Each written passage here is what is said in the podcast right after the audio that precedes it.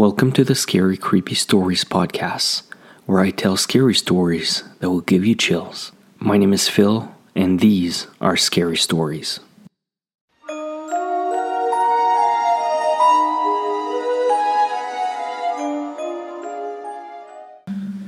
I like to hike in the winter. I know that it seems really weird to some people, but it's actually not weird at all to me. There are definitely advantages to hiking in the winter. Mostly, I hate sweating and almost never sweat when I'm hiking in the winter. I mean, there are disadvantages as well. There's a lot of wildlife that you can't see because they are hibernating. Plus, all of the non pine trees are completely bare. I've been hiking in the winter for a very long time. I still do it now, despite a really scary experience I once had when I was a teenager. I just don't hike in the area that the experience happened anymore. My parents got divorced when I was pretty young. It was really congenial divorce and I went to live with my mom in the city. However, a few times a year, I would go and stay with my dad. The year that this happened, I was on the winter break from school. My parents decided it was okay that I spend the entire winter break with my dad. I was ecstatic, really. I mean, my dad, of course, did not get the entire winter off. We spent some time together during the holidays, but of course, he had to go back to work and then I had to find ways to entertain myself. During the first week of January, I decided to do some exploring. It was rather cold outside, but we really hadn't had much snow to speak of. I got bundled up as best as I could and left my dad a note, in case he got back before I did. I then set out to go see some winter nature. I was having the time of my life for a few hours. I always like seeing creeks when they get frozen. At one point, I actually came across a frozen waterfall. If you have never seen something like that before, I hope you'll get a chance to. It was one of the neatest, most beautiful things I have ever seen in my life. I was surprised when the snow started to fall though. At first, I wasn't worried much and figured it would just be a few flurries. However, it didn't take long before the snow started falling really hard. I was surprised because there wasn't very many times that there was snow at all in this area and it began sticking, and that worried me. I mean, I had hiking boots, but still. The snow began piling up very, very fast, and in a very short time, it would be very difficult to walk in. And I was a long way from home. As I trudged through the snow, I once again began getting concerned. It just felt harder and harder, and my visibility became impaired. There is no way to orient myself because everything began to look like nothing but a bunch of white flurries. I was really beginning to get worried, so I began looking for some shelter that I could use to wait out the storm. I was expecting maybe a cave or something. I felt very relieved, however, when I came across an old building, it wasn't huge, like a barn or something. I guess it was just an old house. Although I think it was really weird to get to see such a place out in the middle of nowhere. I tried to open the door and it was pretty solid shut. I grabbed the handle, put my foot on the building, and tried to pull the door open. Finally, I was able to open it. I went inside the small home and closed the door. I was positive that the snowstorm would end. The inside of the building was really, really run down. I imagined that no one had been there for a long time. I thought I'd take the time to go and explore. I walked into the bedroom and stopped in shock. Laying on the bed was a human being, or what looked like a human being. It was skinny. Its skin was all sallow. It moved a bit when it saw me, and its back was hunched over. In the nastiest, weirdest voice, it told me to get out of its house. Fumbling out of bed, the creature made its way to its dresser where there was a gun rack over it. I wanted to apologize for trespassing, but I didn't want to get shot, so I quickly ran out the room, knowing the decrepit person could follow me. I ran back out in the blizzard. I was still wiped out from most part, but I didn't care. I wanted to get as far away from that strange little house as possible. It took me a very long time, but I did eventually make it home. I was cold and soaked from the snow, and it took me hours to feel comfortable again. I told my dad about what I saw, and he dismissed it. He said there were some people who lived out in the hills, and maybe the person was just malnourished. He told me I should avoid going into buildings when I'm out hiking, and I definitely will.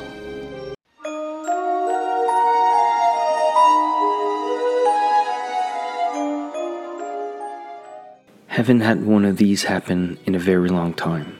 I'm not sure if it's because of climate change, but when I was younger, it seems like we used to get much more severe snowstorms than we get nowadays. Hell, when I was a kid, I remember it being common in winter for the snow to get so deep that it would sink down to my chest, but that doesn't seem to happen much nowadays. The year this happened, we had one of the worst snowstorms that I can ever remember. I lived in a third floor apartment building when I was 19 years old. I had a job working in a video store, so imagine how long ago this had to have happened. I went to bed around 11 p.m. because I had to leave for work at 8 a.m. However, I was woken up around 6 a.m. by a phone call. It was my boss telling me that the store was going to be closed. When I asked him why, he told me to look out the window. When I did, I saw that it had snowed pretty heavily overnight. In fact, looking down at the parking lot, I couldn't even see my car. It was completely covered up. My boss told me that it was pretty likely that we might be closed for a couple of days. It was still snowing when he called me, so who knew when it was going to stop? The first day was pretty nice. I just spent some time on AOL, which also should tell you how long ago this happened. Talking in chat rooms. But the second day, I began to get a little bit of cabin fever. The plows have been through a few times, but that really didn't help me much. My car just got covered in more snow. The apartment building had done some shoveling and some salting, but they didn't do anything to get the cars uncovered. Fortunately, continued snowing must have convinced my boss to not open the next few days, so at least I didn't have to make excuses to not come into work. On the third evening, I was really starting to go a little stir crazy. I needed something to get my mind off the fact that it had been three days since I had not been out of my house. I couldn't really go anywhere as most of the town was still closed. However, when I looked online, I noticed something that really surprised me.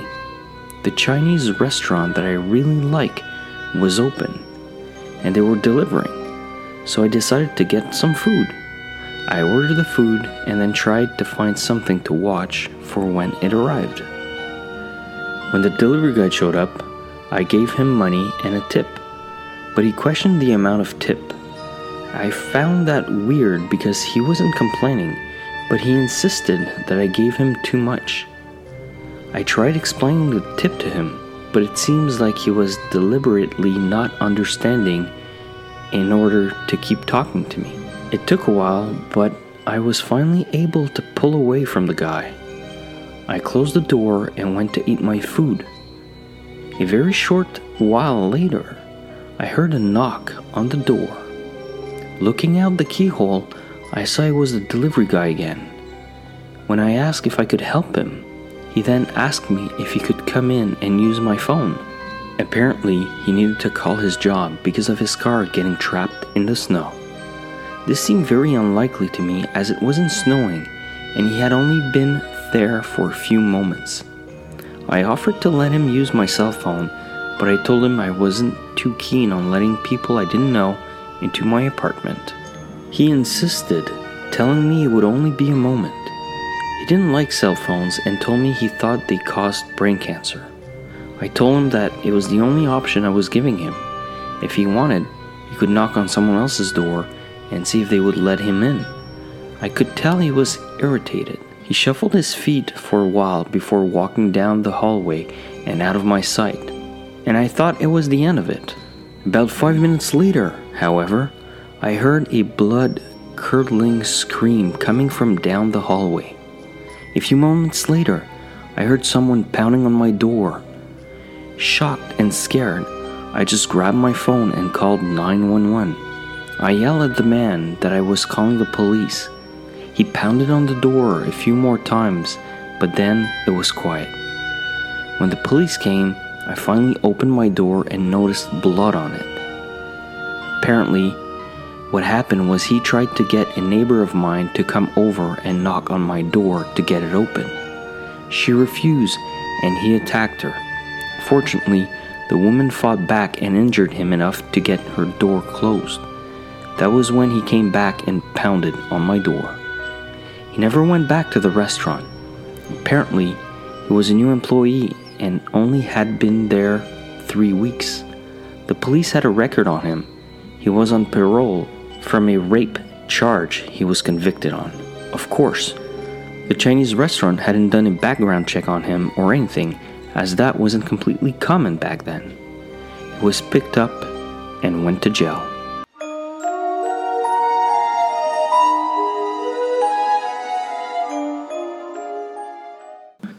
I find it really odd how often kids seem to get snow days from school nowadays. The entire time I was in school, I cannot remember getting a snow day even once. Hell, there were times when my mom put me in the snowsuit and I had to walk to school with the snow all the way up to my waist. School just never got canceled. High school was no different. We had really nasty blizzards. In fact, it was worse than anything I had ever seen before. I was certain that school was going to be closed, but I was wrong. Watching TV for school closing, there were some in other areas that were closed, but all of our school were open. So I got ready to go to school and trudge through the snow. Here was a strange part. Although school was not closed, there really were not a lot of students who showed up to school. All of the teachers showed up though, so they were able to do class. However, since the classroom were really mostly empty, we didn't do any actual schoolwork.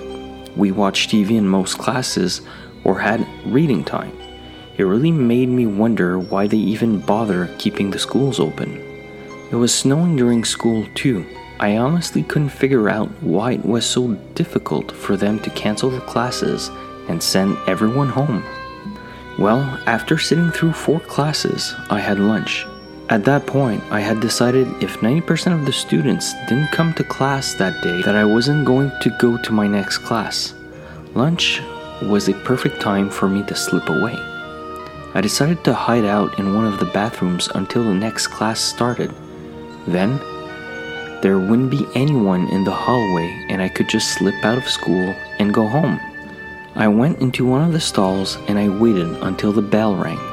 I was supposed to go to geometry after this, so I figured it was the perfect class to skip out on. I decided to wait a few minutes after the bell rang to slip out. However, mere moments after the bell rang, I heard the bathroom door open up. I didn't want to get caught by teachers, as that would just ruin my chance of getting out of school. So I pulled my feet up and pretended not to be there. It only took me a few moments to realize that it wasn't a teacher. It was two voices. One was obviously a student, and the other one was older. Listening to them, I realized that a drug deal was going on in the bathroom. So I realized that I needed to be as quiet as possible because I definitely did not want to get caught. You know how when you have to be quiet for some reason, something has to happen that prevents you from being quiet. Well, of course, at that worst moment, I felt a sneeze building in my nose. I did my best to hold it and actually succeeded. However, even that caused me to make noise, and one of my feet slipped off the toilet and landed loudly on the floor. It only took a couple of moments for the guys to get the stall door open and to pull me out of the stall. One of the guys pinned me up against the stall door using his forearm on my neck. The other guy took a knife out of his pocket. They started asking me what I heard, and I really knew better than to tell them nothing. I was scared to death. But I told them I heard them talking about the drug and stuff, but I really didn't care about it. I had no problems with drugs. I was only hanging out there because I wanted to skip class and go home. They seemed to believe me, but the guy still held me up against the stall. The other took the knife. He held it to my throat and said it would be a big mistake if I told a single person about it. He told me he wouldn't slit my throat though. He ran the knife down to my crotch and told me, I'll cut something more important. I promised up and down I wouldn't tell anyone, and I meant it. The guys let me go and then kicked my ass as I was leaving. I ran out of the school and went home. It was an awful run though. I got snow in my shoes and my pants, but I didn't care. I kept my word too. I never told anyone about what I saw. I mean, I was way too scared. I didn't even know the younger guy, but I saw him in school all the time, and each time he gave me a glance that told me I had better to keep my mouth shut. School was terrifying for the rest of that year. I don't know if he graduated or dropped out but he wasn't back the following year.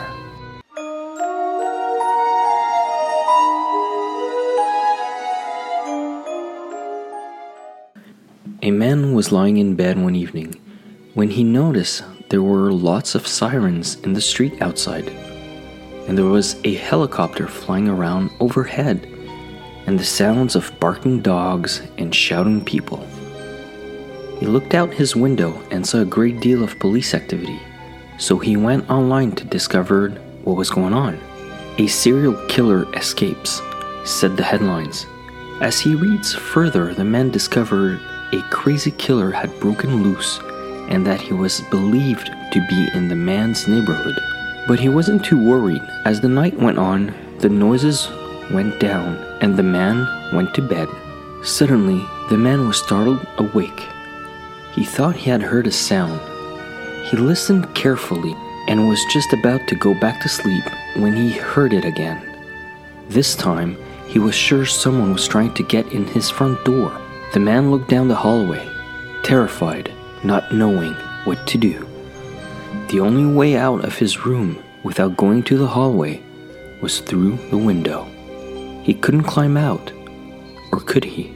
His mind was made up as he saw the door wobble in its frame as someone threw their entire weight against it. Without another moment of hesitation, the man leaped out of his window and ran to his yard.